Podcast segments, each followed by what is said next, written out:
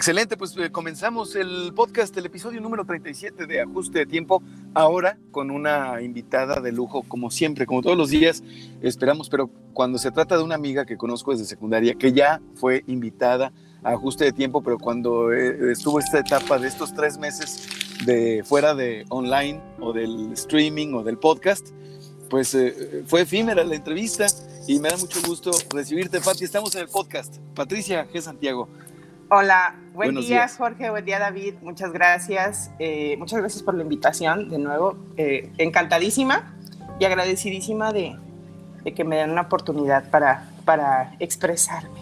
Ay, al contrario, al contrario, Pati. Oye, vamos ahorita, maestra, vamos ahorita a entrar al aire y lo vamos a hacer un poquito más formal, ya sabrás, ¿no? Porque eh, ajuste de tiempo, valga la pena recordar, es un híbrido entre, es una experiencia backstage para quienes nos escuchan en el podcast en la noche, en la mañana, en la madrugada, a cualquier hora, para, de un programa hecho a la antigua. Mira, ya vamos a entrar, por ejemplo. Ahí ya vamos con el. Son las 9 en punto. La hora de la mañana. 27 grados. Son las 9 de la mañana. Y vamos a repetir todo. Ok, ok, ok. Pero diferente, a ver, mira, checa. Muy buenos días, este es Ajuste de Tiempo, hoy lunes 22 de junio, semana 13 al aire, cumpliendo tres meses con este lunes y grabando el episodio 37 del podcast. Hoy hace tres meses iniciamos Ajuste de Tiempo, que es transmitido por Adictivo Radio a través del 90.3 de FM. También nos escuchas online desde las oficinas de GPS Media, ubicadas en Boulevard Independencia número 300, en la ciudad de Torreón, Coahuila, México. ¿Dónde está la liga para el streaming? Es muy sencillo. Vete a Twitter. Y si no estás en Twitter, en Instagram, en Facebook, en cualquiera de mis redes sociales, yo soy Jorge Torres Bernal, me dicen el Soli. No me confunda, por favor, porque hay muchos Jorge Torres que válgame Dios. Y no me refiero al brecho, me refiero a otros Jorge Torres. Pero usted podrá decir, hablando del brecho, hay un programa de Jorge Torres Vargas, Jorge Arturo Torres Vargas, mi homónimo, mi tocayo, de 6.40 a 8.40 de la mañana. Se llama Hazla Fácil por el 90.3 de Adictivo Radio FM. También está el programa Ancla de esta estación, Adictivo, de 1 a 3 de la tarde, de lunes a viernes. También está Adicción Nocturna con Benjamín Mijares todas las noches, de, 7 de 9 a 10 de la noche. Y así varios programas más. Pero bueno, eh, quiero presentar, darle la bienvenida a la maestra Patricia G. Santiago, que que me da mucho gusto recibirte, Pati, nuevamente. Te dije que íbamos a hablar eh, de nuevo, pero diferente. Y esta es la radio, al aire. Es ligeramente diferente que el podcast. ¿Cómo estás, Patricia G. Santiago? Estoy muy bien. Eh, muchas gracias eh, y buenas a todos. muchísimas gracias por, por, este, como te decía, ¿no? invitarme a expresar, a ejercerme aquí en, en la radio, que siempre será un medio justo para ejercerse, ¿no? Muchas gracias, Pati, y al contrario, gracias a ti, maestra, por este, por, por aceptar la invitación, por aceptar iniciar la semana, este lunes 22 de junio, este episodio 37 del podcast de Ajuste de Tiempo, disponible en todas las plataformas. Vale la pena comentarlo, vale la pena invitar a ti que nos estás escuchando a que te suscribas, a que lo compartas, a que, te, a lo que, que lo recomiendes que lo escuches en vivo, ¿por qué no? Porque el objetivo es tener una conversación con gente, pues que, que, sepa de lo que está hablando. Así de sencillo. Y una de las personas que yo conozco y tengo el privilegio de haber conocido desde secundaria es a la maestra Patricia G. Santiago. Fuimos compañeros en, en la secundaria, eh, compartimos experiencias traumantes, eh, nos quedamos con varias cosas. claro.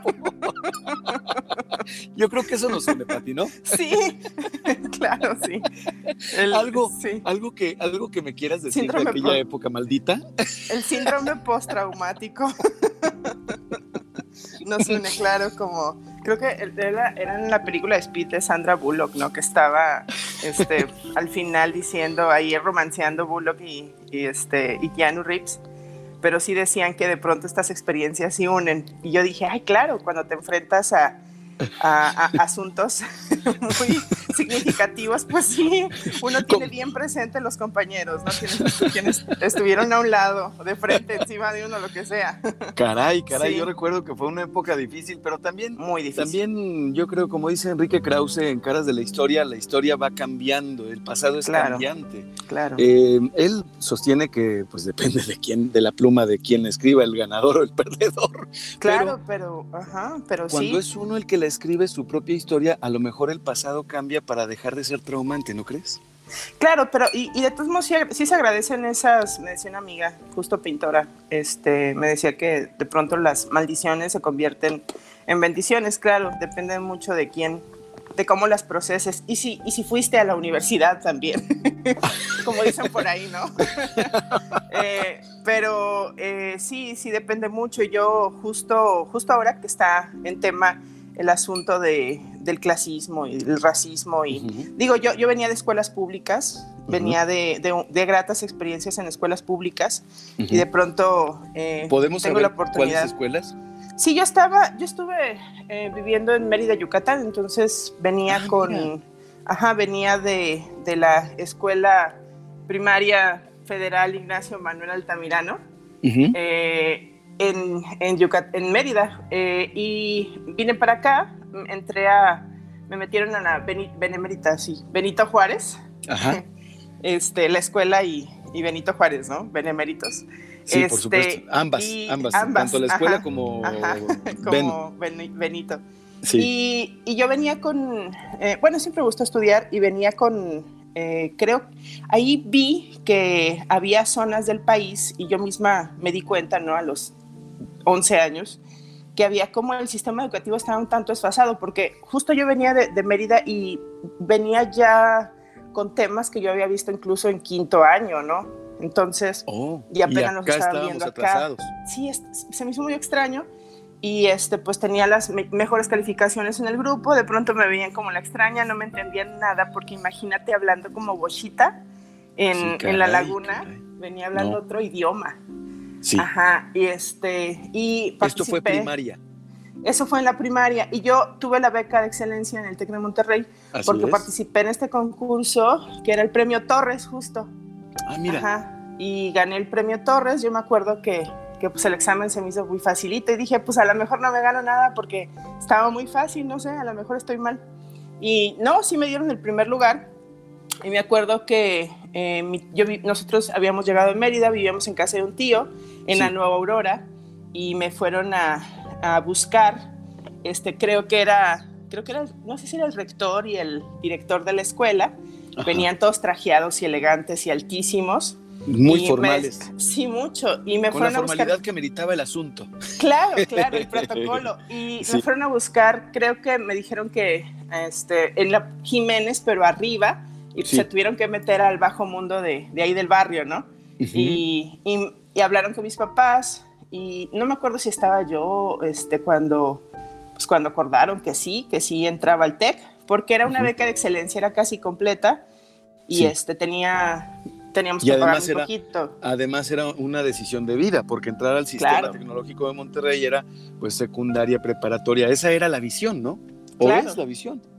Claro, y, te das cuenta que si hay un desfase porque eh, de alguna manera el TEC de Monterrey está hecho para, está creado y te das cuenta cuando yo trabajé hace poco allí, este, cuando estudias y, y trabajas, te das cuenta que pues sí, tiene esa, eh, nace como de entrenar a los hijos para administrar fortunas. Oye, yo qué fortuna iba a tener.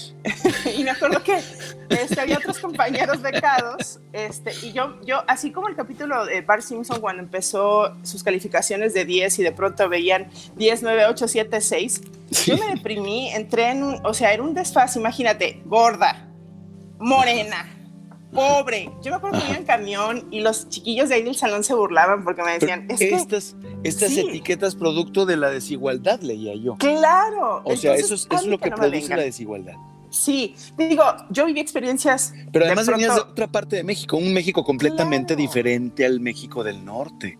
Aquí queremos parecernos a los, a los güeros, aunque, aunque hayamos llegado, aunque hayamos coincidido tú y yo en la, en la misma secundaria, que fue un privilegio haber estudiado en, la, Sí. en la misma, para mí fue un shock también, porque la primaria fue federal y estaba enfocada en puro humanismo. Si tú eras bueno para la, la, poesía coral, si tú eras bueno para la oratoria, si eras bueno para el dibujo, para el canto, incluso, tú podías Claro. pasar las demás materias sin problema porque eras el consentido. Y luego en la, en la luz yo me topé con pared y hoy, de ser dieces en la primaria, Claro. siete. Sí, tuvimos una experiencia muy parecida y creo que, creo que nos dábamos cuenta, ¿no? Que, que estábamos viviendo en mundos este, con, con choqueantes. Y creo que eso sí, sí de, de pronto este, platicábamos y nos daba, teníamos conciencia política muy, de, de muy chiquitos.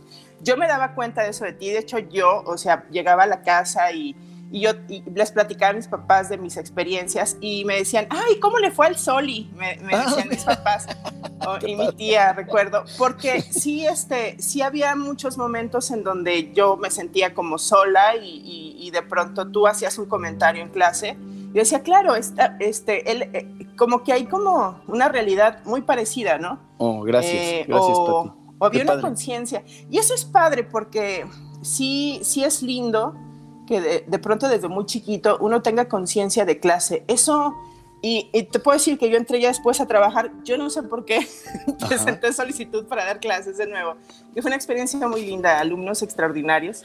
Eh, pero, pero sí me di cuenta que no era, eh, no era, pues no era mi contexto. No, es muy difícil. Hay realidades. Me acuerdo que, digo, este, un curso de ética transvers- transversal. Ujú. Sí, los problemas preferían tocar asuntos de, de, de África que ver Problemas reales aquí. a las colonias de alrededor, ¿no? Así es, de la periferia de la comarca Sí, lagunera. la periferia, exacto. Entonces creo que creo que sí hay un desfase, digo, hay voluntades, pero pero sí hay una realidad y justo estaba leyendo este texto de Zuluaga sobre una defensa de los indios ante ante Felipe IV, ¿no? Y, y sí es como no, no me los maten, los indios este, piensan, los indios tienen ocurrencias, los indios de pronto también pueden ser inteligentes, este, considérenlos, eh, pero es esta visión, ¿no? Desde arriba, desde el privilegio, Desde desde, el un sistema, ajá, desde un sistema eh, en donde hay como y no Sí. una situación horizontal, ¿no? No una cuestión de, no, no una verdadera integración, que es Exacto. la palabra que estamos buscando. Fíjate que precisamente ah, hablando de esto y antes de irnos a, una, a, un- a la primer rola, porque fíjate, bueno, se me pasó, nos metimos al, al tema directo y se me pasó a decir las efemérides del día y el dato del día, porque siempre es un placer platicar contigo, maestra Patricia G. Santiago. Por favor, compártenos tus redes, Pati. Es Patricia G. Santiago en Instagram. Es Patricia G. Santiago también. eh, no, Patricia González S. en, en Facebook. En También me Facebook. pueden encontrar como Patricia G. Santiago, eh, como mi página de artista en Facebook. Tengo en Wix también como Patricia G. Santiago. Estoy casi en todas las redes como Patricia G. Santiago. Así es, y así sí. es, es justo recordar las redes, tus redes, eh, maestra, porque eh, es importante para quienes nos están escuchando y que no te conocen, pues que te conozcan a través de tus redes, porque además eres activa, subes parte de tu trabajo, parte de tu obra, tus proyectos, etcétera, ¿no? Sí, así es, mis reflexiones, este, mis proyectos, de pronto comparto pues afinidades, ¿no? Pero sí muchas imágenes. Excelente, excelente. Y a propósito de imágenes, eh, fíjate que am- yo evoco mucho cuando me hablan de la música. Y un día como hoy, de 1981, se publica el primer gran éxito de Mecano. No sé si te gusta o te gustó Mecano en algún momento. Me gustó Mecano, sí, claro que sí. Los Pues es la 80. rola que vamos a escuchar, Pati, que se llama Hoy no me puedo levantar, es la primera. Ah, ¿Qué te parece? claro. Muy ad hoc. Ad hoc el lunes. vamos a escuchar Después Hoy no me puedo Padre. levantar eh, y vámonos al podcast y regresamos. Ahí está. Ya salimos del aire, Pati. Oye, es que estuvo, estuvo cabrón eso de, eh, lo que vivimos en, en- en la luz. Y vivió mucha más raza, pero te quería platicar y Ujú. como no me puedo repetir en- en- en- al aire, te quiero compartir que un amigo hace, hace unos días por Twitter, por Twitter eh, eh, eh, compartió un eh, ensayo, un artículo en Nexus Ujú, de Alice Crosser. ujú. Y el artículo es de noviembre 27 de 2018. Yo no me fijé hasta que terminé el artículo, no me fijé en la fecha de la publicación porque lo busqué en el último, en el más reciente mm, número de la revista y no venía. Ajá. Y, y este, y es una cosa fantástica porque te dibuja desde el punto de vista de una, bueno, pues, ¿qué te puedo decir? Una doctora en estudios de desarrollo por Cambridge e investigadora postdoctoral en el Colegio de México, Ajá. que tiene un estudio, fíjate, aquí hace, hace este, referencia al mismo. Mira, porque habla, habla del concepto de desigualdad y de pobreza que malamente se encuentra este, eh, eh, eh, confundido. ¿Me explico? O Sí. sea, la pobreza te genera ciertas cosas y la desigualdad te genera otras cosas, ¿sí? O sea, pero la desigualdad pareciera ser todavía más maligna que la pobreza per se. Sí, por las brechas. Sí, y además porque la desigualdad pareciera eh, em, programar al individuo, ¿sí? Eh, la desigualdad cuando juega en contra y a favor. O sea, no, no- no- yo no sé cuándo juegue eh, a favor. ¿eh? Cuando Ujú. juega, juega en contra. Es decir, programa al individuo para que su estado se, se comporte conforme a su estado. Es decir, es un tema de estereotipos y de sociología y de psicología social. Yo soy pobre y me comporto como supongo que debe comportarse una persona pobre. claro. Nomás. O Claro. sea, es relativo, es, eh, eh, está muy cabrón. Te lo recomiendo mucho, te lo voy a compartir, Pati. Ok. A ver, dame tu punto de vista porque me interesa mucho escucharlo. Pues mira, yo ayer estaba reflexionando sobre eso, eh, la cuestión de la, de la pobreza creo que tiene que ver mucho con la desigualdad y que de pronto sí me he sentido en ciertas burbujas, ¿no? Porque el arte eso, te da, que puedes como, como tener contacto con diferentes eh, Burbujas. personas o personajes, burbujas justo. Sí, Eh, y, y creo que sí hay una, hay una posición, y sí te das cuenta de eso, ¿no? Del, del privilegio se trabaja mucho en, en cuando tocas el asunto de, de conciencia social y lo político, se trabaja mucho desde el concepto del privilegio, como posicionarte encima de algo. Entonces es un Así asunto es. de poder y tiene que ver con, con muchas cosas. Eh, pero, este, y, y estaba haciendo la reflexión, ah, ok. vamos, ah, vamos a corte, sí, por favor, sigue, Pati. Ok, y, y si es posicionarse, yo, o sea, tú y yo, cualquiera de nosotros, si nos posicionamos de pronto si tenemos un carro más nuevo que, el- que el, de, que el otro, ¿no? O si tenemos este, eh, cualquier poder adquisitivo, no es un asunto de, Sí, es producto De- del, sistema neoliberal. qué cantidad? Totalmente. claro. Pero Entonces- tampoco el, el sistema opuesto lo soluciona. No, no, o sea, yo O tampoco sea, quiero, a mí me gusta un poco más el capitalismo, ¿no? No, no quisiera estar en Corea del Norte, Pues es que Este- somos hijos del neoliberalismo, tú y yo, Claro. por la edad. claro. Pero sí, se produce esto. Y luego Pero me que decías, sí hay, sí hay conciencia. Me acuerdo, yo a nosotros sí nos, sí nos topó de lleno y, y ese ha sido el asunto con mi papá, que fue de las empresas, estuvo de esas empresas que el neoliberalismo de Salinas de Gortari, el ne- neoli- neoliberalismo saliniense, Ajá, este, es, eh, fue, fue de los trabajos, él estaba muy bien posicionado desde joven, ya sabes el cuento que tienes veintitantos y ya Sí. tienes casa, ya tienes la vida el, resuelta. el todo, modelo, ¿no? el, el modelo de vida de los baby boomers. Ah, exacto. Y de pronto le llega el neo- neoliberalismo y uno de sus primeros embates, pues le toca a mi papá con la desaparición de, de empresas, digo, de aseguradoras del campo, ¿no? De, lo- de, de- Por de los supuesto, animales. con, con la reforma del 27 vino todo ese tema. Ajá, y, y- y justo por eso estábamos viviendo en Mérida, porque él lo, manda, lo, lo mandan Mm. para allá y él tiene, como que vive eso muy lindo, este, pero le toca de pronto la desaparición y sí se vio como huérfano de todo, ¿no? Él ya Ya. tenía apostado por su carrera y de pronto ya no encontraba trabajo y se vino muy fuerte la crisis del 94 también. Entonces, y siempre ha sido el asunto ahí con, con el asunto, con, con el tema político de parte de mi papá, porque sí, sí nos tocó de lleno y mi papá pues tiene como ese resentimiento también. Y de todos modos, él viene del campo, él viene de, nace en Simón Ya vamos de regreso, Pati, ¿eh? Ahí vamos de regreso, pero por favor, para que nos sigas platicando, porque déjame, déjame, hago una, una pequeña introducción. Ok. Regresamos con la maestra Patricia G. Santiago, con quien estamos platicando sobre las la, eh, eh, cómo desde, desde el arte, que es el medio en el que ella se mueve, que es el agua en donde ella nada como pez, se mueve como pez, soluble. De repente entra, tiene contacto con algunas burbujas y estábamos platicando sobre el modelo neoliberal eh, en el que hemos crecido y de cómo eh, este, tu papá, como los papás y, las mamás y muchas familias de muchas y muchos mexicanos vivimos el, pues, el problemón del 94. Claro. Sí, este, sí te comentaba, ¿no? Que de todos modos mi papá viene de, de cuna muy humilde, este, y le toca, me acuerdo, o sea, él, nos cuenta, ¿no? Que tenía que ir a las, chiquito, a, las, a los seis años, a la mina con el abuelo y, este, y levantarse temprano y la abuela eh, darle de comer a las gallinas y también tenía una tiendita.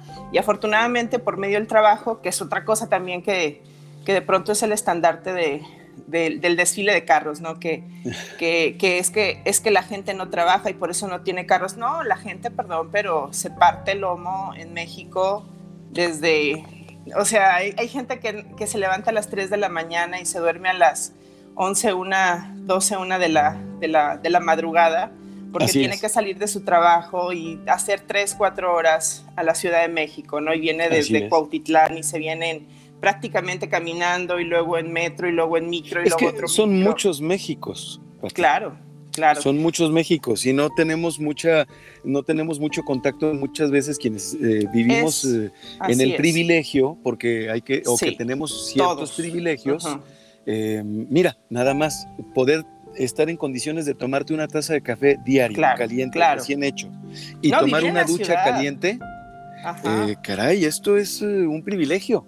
Pero sí, vivir en la ciudad, Sí, vivir en la ciudad, pero bueno, también yo tengo mis, mis bemoles con la ciudad. A mí me parece que las ciudades mal ejecutadas, sobre todo las ciudades que no son sustentables y que tienen ciudadanos cochinos, no, sí, pero digo, este, es diferente la pobreza, la pobreza en la ciudad que la pobreza, en la zongolica, ¿no? Sí, es muy diferente, es, una, es, es miseria. Y es, muy diferente la pobreza que la extrema pobreza. Claro, aquí en la ciudad, en la ciudad, o sea, date tantito la vuelta, que es una ciudad muy joven y también muy pequeña. date la vuelta. Sí, claro, date la vuelta a la zona de la Luis Donaldo Colosio, ¿no? A mí me tocó este, visitar esa zona eh, ya, cuando estaba iniciando y es, este, pues ya sabes, paracaidismo y cartón. Justo la Nueva Aurora, donde, de, donde yo nazco, es, es este, de paracaidistas. Entonces, eh, hay, hay, muchas colonias que nacieron así, en Gómez Palacio, en Durango. Sí, así es Justo es decir, en dónde estamos ubicados, Pati, maestra Patricia G. Santiago. ¿Por qué lo repetimos? Eh, porque nos están escuchando un 32% en el podcast en los Estados Unidos, nos escuchan en Irlanda, en, Alemania, nos escuchan naturalmente en México, en varias partes del país. Entonces, así como aquí en Torreón, que es una pequeña, eh, una pequeña ciudad, es una zona metropolitana, la comarca lagunera eh, relativamente pequeña, de 1.200.000 habitantes, más o menos, la mancha urbana, pero se dan los mismos problemas que en las grandes ciudades y la pobreza es peor, es, horrible en cualquiera de sus manifestaciones, ¿no? Sí, claro, este, no, y aquí recordarás, ¿no? Que el, el tren que era el, en uno de los principales motores de los pueblos, pues se fue pagando justo por el neoliberalismo. Y esas muchas, muchas situaciones que, que, que, aumentan esta brecha, ¿no? Obligar a que la gente se, va, se venga a la ciudad, desimbolizarse, perder el campo, y, la migración, ¿no? Y la entrada del narco, pues fue muy fácil, ¿no? A las comunidades. Oye, querida Pati, yo te quiero preguntar, perdón que te interrumpa así de sopetón, pero te quiero preguntar porque, bueno, ahí te va. Yo me muevo, así como tú te mueves en el arte, yo me muevo en las redes. Yo quiero pensar que me muevo en las redes. Y fíjate que me di un, este, una sopa de mi propio chocolate porque puse, publiqué un tweet en donde yo decía, ¿usted considera bajo los cánones que yo soy, y puse cuatro opciones, Fifi, Chairo, Prieto o Güero. Así puse. ¿Y que no te, da más opciones. ¿Sabes qué salí? ¿Qué crees que salí? Este, pues, obviamente Fifi, chavo. ¿Por qué? Fíjate, y, no me he manifestado, ¿eh? No me he manifestado eh, políticamente. Es más, he manifestado que tengo silencio político que no, hago, que no hablo de políticos, eh, y, me di, y, pregunté lo mismo en las redes, y una respuesta fue, pues porque tuiteas desde un iPhone. Oye, pero pues me dedico a eso, me dedico a eso. Necesito tener ese equipo. Oye, no, pero porque estás aquí o acá. Entonces, a este es el punto al que voy. a, a este punto voy. Siento yo, Patti, que estamos también entrando en un terreno en donde estamos glorificando la pobreza y estamos ensaya, ensa, este, crucificando también al privilegiado por serlo. Sí, claro. Eh, o a- eh, entonces eh, eh, eh, podríamos entrar en una correlación lineal peligrosísima no, fíjate que binaria, no. que es eh, todos aquellos que tienen algo o que tienen privilegios son malos Ajá. o no trabajan y todos aquellos que no tienen sí trabajan. Y esto no es cierto para nada. Sí, y estamos tú y yo de acuerdo en esto, pero No, eso justo- pasa en redes. justo Tenoch dijo eso, ¿no? Y creo que fue la respuesta. Es que ser fifí no te hace, o sea, una cosa es cuando te dicen, pues no sé, Tenoch, ¿no? Que les dijo este cuate a, a todos los demás Tenochcas. Eh, estos motes de fifí no te hacen padecer las carencias económicas, no te hacen sufrir injusticia. Él lo dijo, cuando entras a un supermercado, el guardia, que también hay una, eh, que, obviamente pertenece a una clase baja, o sea, Ajá. no sigue a los morenos. A mí me ha pasado. Ajá. Este, Y a mí o sea, también. ajá, ¿Y cómo pero- es, cómo es que pero- para algunos guardias, por ejemplo, en Saltillo, en todos los Costcos y Walmart y Es todas que las tú te ves mal hora, chavo. Tú te ves mal hora con esa barba. entonces es un fifí malo. Sí, este, hay, hay categorías. es que una cosa es malora ahí. No, pero, pero también, mira, pasa como en el discurso feminista, y eso lo tenemos que tener muy claro, debe de haber, o sea, sacrificados, debe de haber mártires, y, y cuando queremos abonar, por ejemplo, el feminismo, pues a veces nos toca estar del otro lado y decir, va, yo me sacrifico. Entonces, es, un, es una situación que, que causa déjate de dolor, causa muertes, causa, causa asuntos ridículos en la vida cotidiana. Y creo que yo, por ejemplo, en el barrio, por tener Ujú. cierto acceso académico, Ujú. cierta posibilidad Por supuesto. académica, Tú eres yo soy fifí en el barrio. Tú tienes doctorado. Maestra, maestría, maestría. Maestría. Hazme el doctorado, eh, el doctorado lo vas a hacer. ¿Planeas Ay, hacerlo? ojalá, sí, ya estoy pensando en que sí, porque tengo muchas investigaciones ahí que, que hacer. Pero eso sí Eh, hace eh, una en diferencia en, cuanto- el barrio, ¿eh? En cuanto lo logres, vas a formar parte del, porque lo vas a hacer, vas a, lo- vas a tener tu doctorado, de eso estoy seguro. Pero en cuanto lo logres, vas a formar parte del 0.1 de los mexicanos que tienen doctorado en el país eso es un en privilegio. 2018. Y eso es un Y privilegio. eso es un Entonces, gran privilegio. no nada más el dinero, sino también el nivel Exacto. académico. se No, y te así. diré, en el nivel académico, o sea, a mí me ha tocado, no, no en el TEC, no, no, no, ahí no, pero en otras universidades este, públicas, porque he trabajado Sí. en varias públicas y privadas, Así es. este, que sí me ha tocado que de pronto los doctores, sobre todo en, en la periferia, Sí. se dan, pero se dan, este, Oye, Hay una historia de Ernesto Cedillo Ponce de León, expresidente de México, una anécdota por, eh, contada por, para- eh, escuchada por mí, por un personaje que yo entrevisté en este podcast. Y no lo voy a mencionar, pero es confiable. ajá, Y que llegó el presidente de la República y licenciado, le dijo una persona, un, no, doctor, un- y le dijo, volteó él sin verlo a los ojos y le dijo, le dijo, doctor, claro, doctor. claro. Así dos veces. Entonces, bueno, caray, eh, eh, porque sí cuesta, cuesta trabajo, pero también, también el estudio te supone tiempo y el tiempo te supone recursos. Sí, y de- supo- debería de suponerte por lo menos una reflexión, ¿no? Una conciencia. Pero no a todos este, nos toca. No, y me incluyo, me incluyo porque sí, yo, yo me he visto y yo me da mucha pena y todos los días y trato de plantearme la cuestión ética de, de cómo me estoy distanciando de mi familia, yo comparándome por, por lo poco que tenga o, o- o la situación en que esté, esté haciendo menos al otro. O sea, es un asunto diario, Jorge. Creo que es- ese, es el, ese es el gran problema, que, que- que tomar conciencia eh, o prepararse o, o- o- o ser mejor persona es un asunto, es, un tra- es una frieguita, Jorge. Es un Así trabajo de Y diario. además, sobreestimulados por las redes, en Twitter, Claro. en Facebook, en, en Instagram, que no abonan, yo creo que una, un, un- un autoconsejo que yo me doy es ser más amable, o por lo menos Sí. ser amable.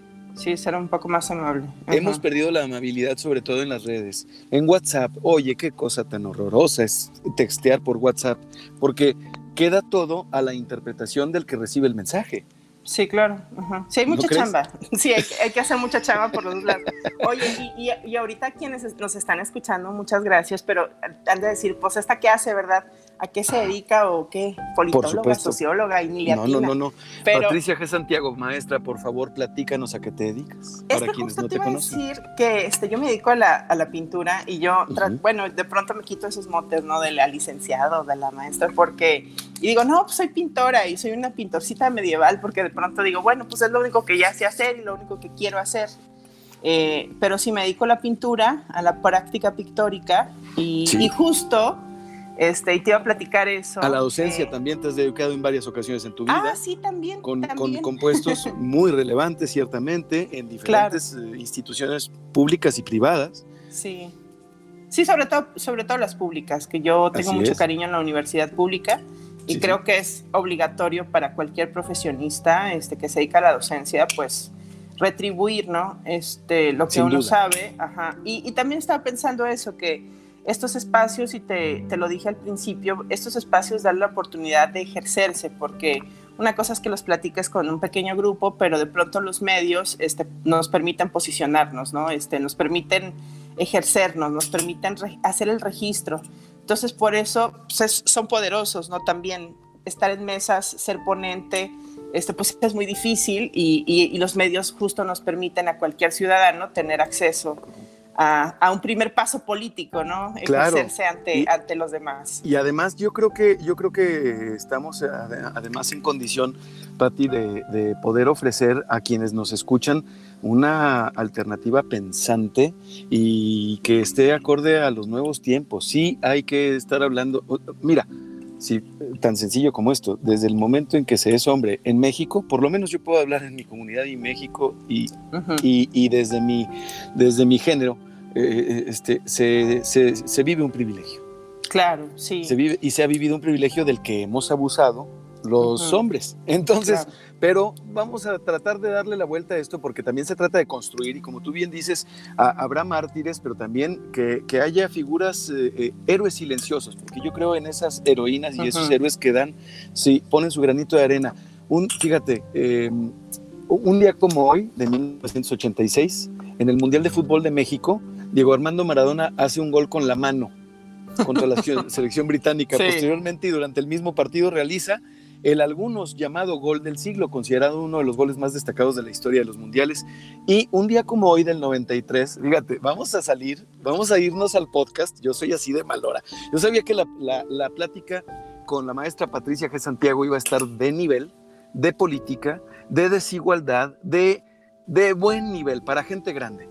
Pero también como soy así de mal hora, y hablando de fifi, y, y, hablando de mi, de, de mi recién descubierto fifiismo, pues vamos a escuchar a propósito que un día como hoy, de 1993, el cantante mexicano Luis Miguel lanza al mercado su noveno álbum de estudio titulado Aries. Y a propósito de Aries, y a propósito de la plática y de la invitada que tenemos el día de hoy, vamos a escuchar a Luis Miguel con una de sus, uno de sus hits de ese álbum, del 93, que se llama ¿Qué nivel de mujer? Ah, muy bien. ¿Qué te parece, Pati? Eh? No, la pero a mí me gusta Luis. ¿Te gusta Luis Miguel? Yo lo fui a ver hace poquito. Ah, qué chingón, qué chingón. Fíjate, Fíjate que, que sí, mucho, ¿eh? Sí tenía, sí tenía como aversión a él, este, de chavita, pero lo fui a pues ver. Es que es el mi reinato, es el papá del mi Es reinato. el mi reinato. Pero qué nivel de, qué nivel de show. Sí, no, bueno. Cuando lo vi en vivo la primera vez, sí, claro.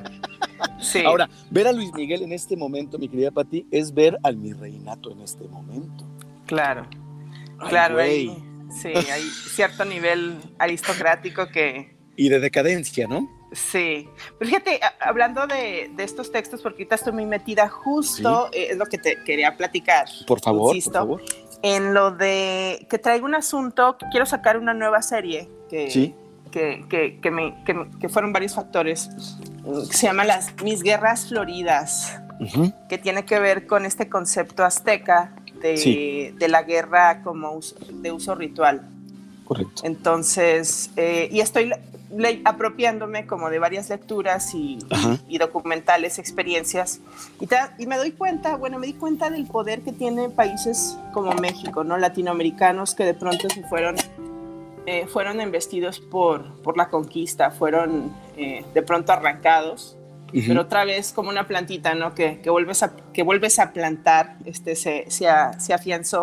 Y hay muchos esquemas de la estructura del poder y, y eso, bueno, en, en off, el, el, este, lo que estaba, estaba platicando con una amiga sobre justo que AMLO entiende muy bien que esas estructuras de poder siguen muy presentes en, la, en, en, México. Sí, pero, pero fuera del más allá del cacicazgo son estas estructuras que tienen que ver con el poder eh, eh, eh, ¿cómo se dice? Sí, el poder místico. O sea, estas culturas prehispánicas. Sí. Que por eso, o sea, no es, no es como, estamos acostumbrados a ver a Peña Nieto, ¿no? A Salinas disfrazado, ¿no? Y tomando el bastón, pero AMLO lo hace con, eh, de verdad.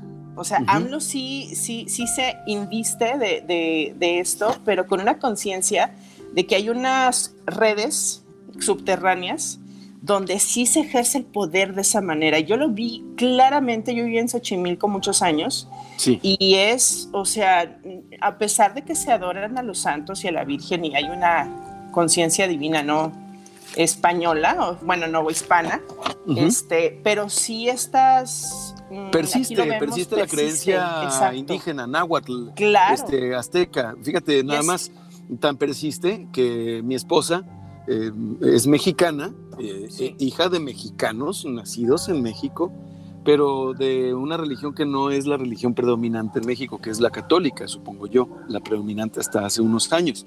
Uh -huh. eh, y, pero, y, y, yo soy bautizado católico, pero un tío nos casó por el Nenamictilistli, que es el ah, nombre okay. del matrimonio náhuatl. Ajá. Y fue una ceremonia de más de cuatro horas, Pati. Ah, con, claro. Con, pertenecemos a un Calmecac, a Gaby se le mandó a hacer un Calpuli con base en el calendario azteca. Mi tío Ajá. Horacio Torres Castillo fue quien ofició con la, el toque del caracol. Yo desde pequeño, desde muy pequeño, iba al Cerro de las Calabazas de Gómez Palacio a, a, a los cuatro vientos a, a soplar el caracol. Pero esto también forma parte de un privilegio porque se es consciente desde muy pequeño de un pasado que no existía. Sí. El leer a Galeano, Las Venas Abiertas de América Latina, es un acto académico completamente. Sí, pero en muchas comunidades todavía del país está de base. Es ¿Sí? la base, es, crece como flor del campo, o sea, es la base y no se ha perdido. Estaba viendo el, el no sé, tú me dices, Jorge. ¿Mm? Vamos, perfecto, ya vamos a corte. Ah, okay. Sí, sí, sí, seguimos platicando. Ah, este, el, eh, en, estuve mucho tiempo viviendo ahí en Xochimilco, en Santiago, sí. y a unas cuadritas me quedaba este, Xochitepec, y hacen, sí. me estoy dando cuenta apenas el tipo, sí. el nivel de no, de celebración que se hace, porque allí se festeja el niñopa. Es o sea, que en Xochimilco tienen un festejo por día, ¿no? Sí, Tengo porque entendido niño, un santo patrono ajá, por día, ¿no? Sí, no, aparte del santo, del santo patrono del que tú quieras, el Ajá. niñopa es una figura Ajá. que tiene más de 400 años, que está, es no oficial, la, la, Iglesia Católica no lo acepta justo porque es un asunto de sincretismo. A ver, a ver, déjame. Todos los días hay fiesta. Déjame, déjame, déjame, te interrumpo tantito. A ver, para los amigos que nos están escuchando en el DF, ir a Xochimilco, ir a Cuemanco es de Fifi. en vez de Xochimilco. Ah, Cuemanco, ¿no? claro. Los, el Cuemanco es, sí, el, el es, para correr, ¿no? Sí, sí, sí. Eh, no, no, para... Tengo varios amigos fifis que, fifis que, van allí. No, a, este... A correr. El, ajá, a correr, claro. No, claro. pero Xochimilco, Xoch, o sea, yo tengo, eh, conozco muchísima gente ahí que vive este, en, en, bueno, San Gregorio, estos pueblos que, que los tiró el sismo. Ajá, ajá. Este, y, y, mira, por más que, que, haya gente que tenga, si hay gente que tenga dinero, que tiene dinero y que nació allí, y gente que es de cuna indígena, es lo que pasa, pasa en Perú, ¿no? Que se critica mucho que los indígenas tengan dinero porque es el, el, la analogía, ser indígena es ser pobre, pero Ándale. no. No, este, no, es así. no, hay, no, hay gente que, digo, se la pasa trabajando y tiene dinero y tiene tierras y, y, este, y herencia pero, pero sí ahí te digo, en, a nivel de estructura, de, de, poder, hay como estas estructuras que no son modernas, que no tienen esta, esta noción de civilidad, uh -huh. que son muy simbólicas y que, uh -huh. ah, y que regresando al tema de la pintura, ¿Sí? este, como que bueno, me fui dando cuenta de todo esto, digo, muchos artistas lo abordan, pero estoy desarrollando el concepto de las guerras floridas que nace de este interés que tengo particular por el poder, pero me doy cuenta, tengo varias series, este, que es el poder sobre mí, el poder sobre mi cuerpo, el poder sobre mi sexualidad, eh, el poder eh, eh, sobre lo femenino, el privilegio, todos estos asuntos que tienen que ver conmigo, pero también las fuerzas externas, ¿no? Que son ya vamos al aire. por los recursos, claro. Qué, increíble, qué increíble, porque sabes que te voy a decir una cosa, hay, un, hay algo que me diga, a ver si puedo citar bien, ahí vamos, ahí vamos. A ver si regresamos de ajuste de tiempo con la maestra Patricia G. Santiago, con quien yo siempre tengo. Ah, yo me acuerdo mucho, Pati, no sé si tú recuerdes estos programas. Eh, Ricardo Rocha eh, tuvo un programa para gente grande en Televisa, cuando Televisa le obligaban a dedicar cierto porcentaje de su espacio televisivo para cultura, contenido cultural. Pero me acuerdo mucho más de un espacio que tenía Luis Spota y mucho más me acuerdo de un programa que tenía don Jorge Saldaña, que era Sopa de Letras, en Imevisión, no en TV Azteca, antes de ser TV Azteca. Em, y con, contigo, Pati, yo platico y me siento como ellos, como Ricardo Rocha, como Jorge Saldaña, toda proporción Hay esos tiempos. Porque yo, estoy, yo, soy un tonto, pero a comparación de esos gigantes, pero claro. Eh, estamos teniendo una plática de primerísimo nivel con la maestra Patricia G. Santiago sobre desigualdad, sobre figuras eh, prehispánicas, sobre Xochimilco, ¿por qué no decirlo? Sobre la academia, sobre una multitud de temas que tienen que ver con nuestra actualidad. Y qué justo sería y qué, qué, qué, qué oportuno sería que además de estarnos escuchando en vivo, también nos escuches en el podcast al que te invitamos a suscribirte. Pati, Platícanos, por favor. A ver. Pues sí, te estaba contando de mis guerras floridas, de un proyecto que nació, este, de un, me, acuerdo que mi abuela me decía, ay, ¿por qué pintas cochinadas? Porque pintaba, este, desnudos y pintaba asuntos políticos así es. así. Así es. O sea, ¿por qué no pintas flores? Y, y de pronto, ya unos años, o sea, eso me lo dijo hace como 15 años, ¿no?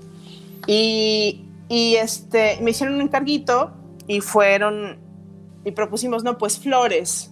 Entonces, esto de la cuarentena, pues no me negarás que dejó pausada la primavera, ¿no? Por supuesto. A nivel mundial, este, eh, la primavera quedó afuera y nosotros adentro, ¿no? En la cueva. Así es, así es. Entonces, sí me vinieron todas esas ideas poéticas, ¿no? De, de, de la primavera se puso en pausa, pero empecé a pintar algunos este, bocetos de flores y algunas cuestiones de flores. Y, ¿Quién, fue, ¿quién fue quien dijo, quién fue quien dijo que eh, ah. todo en esta vida trata sobre sexo excepto el sexo? Ah, pues me imagino que Freud. trata sobre poder. Me imagino que Freud. Pero fíjate, fíjate la analogía, porque son dos, son dos temas interesantísimos. Hablaste tú del poder, del poder sobre ti, del poder ejercerte, del poder sobre tu cuerpo. Del poder de eh, la sexualidad. Excepto el sexo, el sexo no trata de sexo, trata de poder. Trata de poder. Me, parece que es una apreciación del viejo Freud tan peleada a Jesús, a Rodríguez y a Felipe Freud por no entender la cuestión clitoriana, pero pero eh, este, me parece muy oportuno citarlo, ¿no crees, Pati? Por esta nueva, por las guerras floridas de las que hablas. Sí. ¿Qué conflicto eh, tienes ahí? ¿Qué conflicto? Pues el conflicto de la significación de las guerras. Yo siempre, bueno, vengo de los, del, de Aridoamérica, ¿no? Del, del, de, de, lo, de lo chichimeca, este, hacia, hacia, lo, hacia el centro del país. Me acuerdo que fue una, una exposición muy, eh, muy paradigmática en los eh, que se trató acerca de las visiones de los, del arte en los 80 aquí en México y estaba mucho la figura de Quetzalcóatl. Yo decía, ay, eso no me representa, a mí me representa el cometa y jalarse los pelos, ¿no? Está, este, como los irritilas, nuestras ceremonias norteñas. Pero ahora, paradójicamente, regreso hasta, a, esta, a, este análisis de, de los aztecas este, también por, por, una ocurrencia, pero sí me doy cuenta que hay, te digo, como ciertas estructuras, viví un tiempo en Xochimilco y este concepto de las guerras floridas es la guerra eh, de los aztecas, pero la guerra como en su función ritual. El, el, concepto del arte que conocemos ahora, y yo eso, este, ahora que tuve la oportunidad de, dar, de volver a dar metodologías de la investigación a los chicos de la UAL, este, trabajamos acerca de, del concepto del arte como investigación desde la ciencia, pero tal, también desde lo, desde lo metafísico, ¿no? Desde esta otra parte. Qué eh, interesante. Sí, no, porque el arte, el arte mira, o sea, en síntesis, eh, cuando haces una investigación científica, los datos son concretos y duros y son para, hay, resulta, hay un resultado concreto, pero en cambio el, la figura del arte actual, eh, eh, lo que te muestra son los procesos. Sí. el resultado de la investigación es muy diferente. Cuando te muestra el arte sus resultados, digamos, no, te los muestra eh, no con datos concretos para poder aplicar una vacuna, manipular este, o para diseccionar una rana. O sea, te muestra la rana y su contexto y viva y en su reproducción. O sea, eh, y en, su en, sus, en sus conexiones más locas, ¿no? más inimaginables. Así es. Entonces, esa es la más diferencia. Más geniales, mi querida maestra Patricia G. Santiago, más geniales. Más orgánicos, más de carnita, más cálidos. Por más que el arte parezca frío, ¿no? Entonces, este concepto es amoroso, de arte, es, un, es un constructo de amor. Claro, pero es un reducto, fíjate. La, la, la, la práctica artística es un reducto y, y en esta reflexión... Eh, eh, eh, eh, el tracuilo, por ejemplo, pues tenía una función ritual que era parte de, una, de un todo, un todo muy, muy cerrado, un todo muy completo, nada se diferenciaba. En el Renacimiento se empieza a diferenciar, el arte se empieza poquito, poco a poco a separar, por eso se hace referencia de que Leonardo da Vinci es un, es un humanista y sabe de todo, no, porque realmente la vida cotidiana no estaba separada. Entonces, parte de esa disección eh, se hace con el arte. El arte, por ejemplo, en la pintura, la, yo, les digo a mis alumnos que la pintura nace como la conocemos en el Renacimiento y se bautiza en España, ¿no? Con, con estas visiones de la pintura como estandarte del arte, como algo importante, como algo que tiene que ver con los reyes. Digo, siempre estuvieron ahí los iconos, pero eh, eh, tenía uso ritual.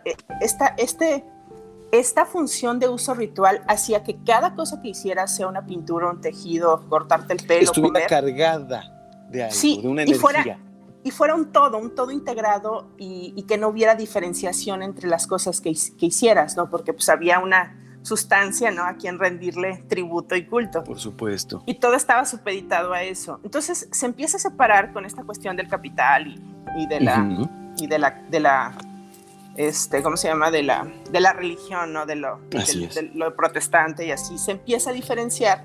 Hay muchos factores, el descubrimiento de América, todo esto, y nos empezamos a configurar una realidad como la que ahora tenemos. Entonces, y lo ve, o sea, lo ves clarísimo hoy porque el arte está tan separado, porque el arte está tan elitista, justo porque hay una diferenciación. Toda esta parte, fíjate qué afortunado es, es ser artista aunque no tengas dinero, aunque te mueras de hambre, todos lo vas a hacer. Y mucha gente opta, o sea, la valentía de ser artista es innegable, porque es un, es un asunto que está muy desfasado de las, de, de, toda la, pues de la realidad. Por supuesto. Eh, no hay algo No obedece a las leyes de la economía porque no hay una quincena, no hay una semana, no te, eh, pero, pero de nuestra realidad mexicana. Claro, no, de de Alemania, de Canadá, de Estados Unidos. Este, pasa así en, del, todo del que llamamos mundo libre. Exacto, pasa Y también en, China, también hay censura. Ajá, sí, digo, en Corea del Norte, pues la gente se dedica a hacer sus carteles y estas cosas, pero, pero pues hay censura, no hay un límite. Hay censura, hay censura. Aquí podemos poner a un Emiliano Zapata afeminado en un caballo. Claro, claro, pero también, o sea, es dificilísimo pues vivir exclusivamente el arte. Hay gente que lo hace. Digo, Felgueres acaba de fallecer, pero Felgueres era, pues era un, gran brujo, ¿no?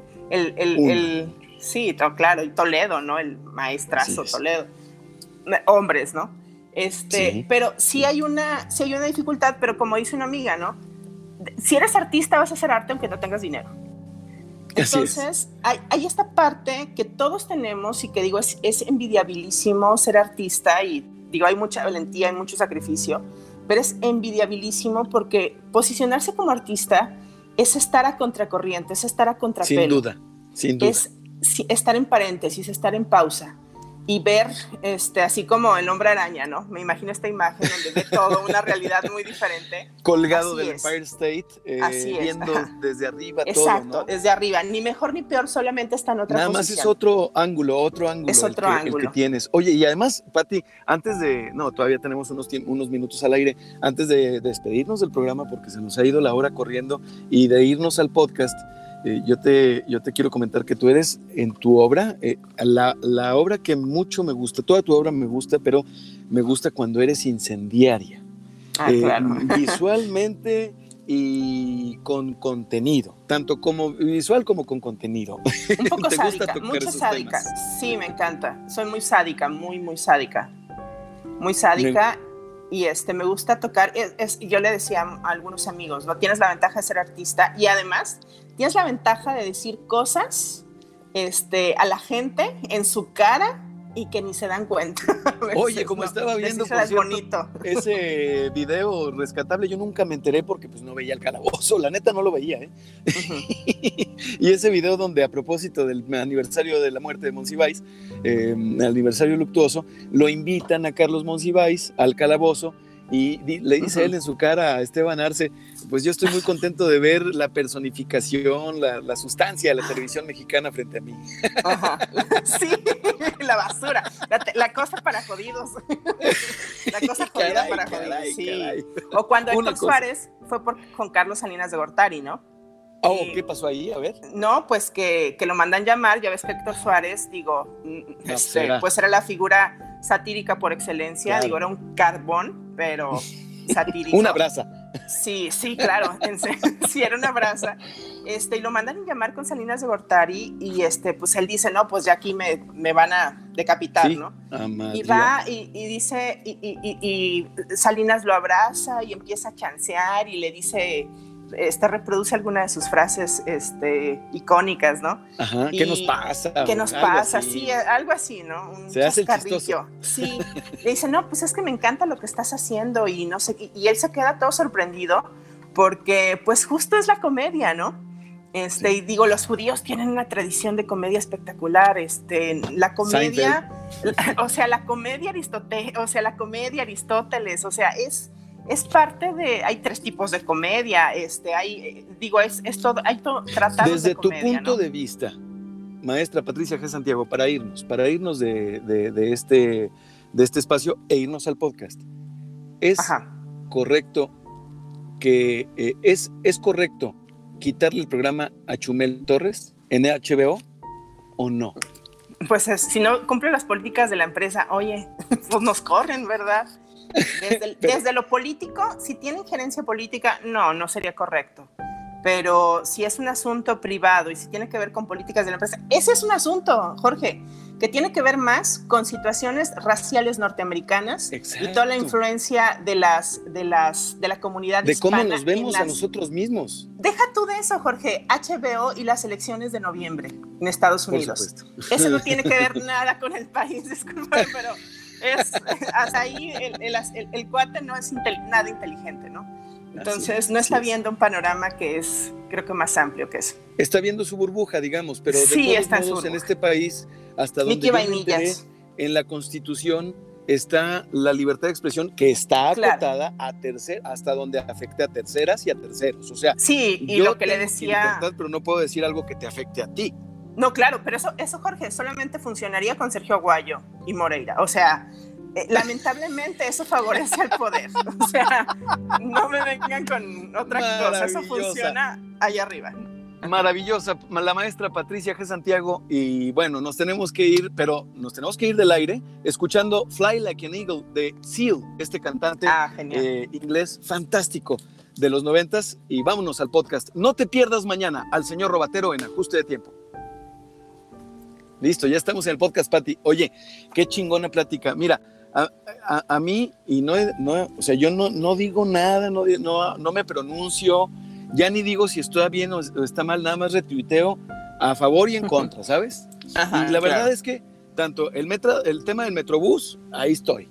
No es mi tema, no soy activista, no tengo por qué estar chingue, chingue, chingue con el tema, pero pues es un tema que le, que le, le pega al gobierno del estado. El tema del drenaje pluvial es el gobierno municipal. Y la neta, pues casi, casi todo lo que pone Muñoz Ledo está, cuestiona al gobierno federal en, los, en los hechos, ¿no? O sea, este, creo que he tratado de ser dentro de mi burbuja y muy consciente hasta donde puedo de mi, de mi privilegio de no ser eh, parcial, pero a lo mejor lo soy.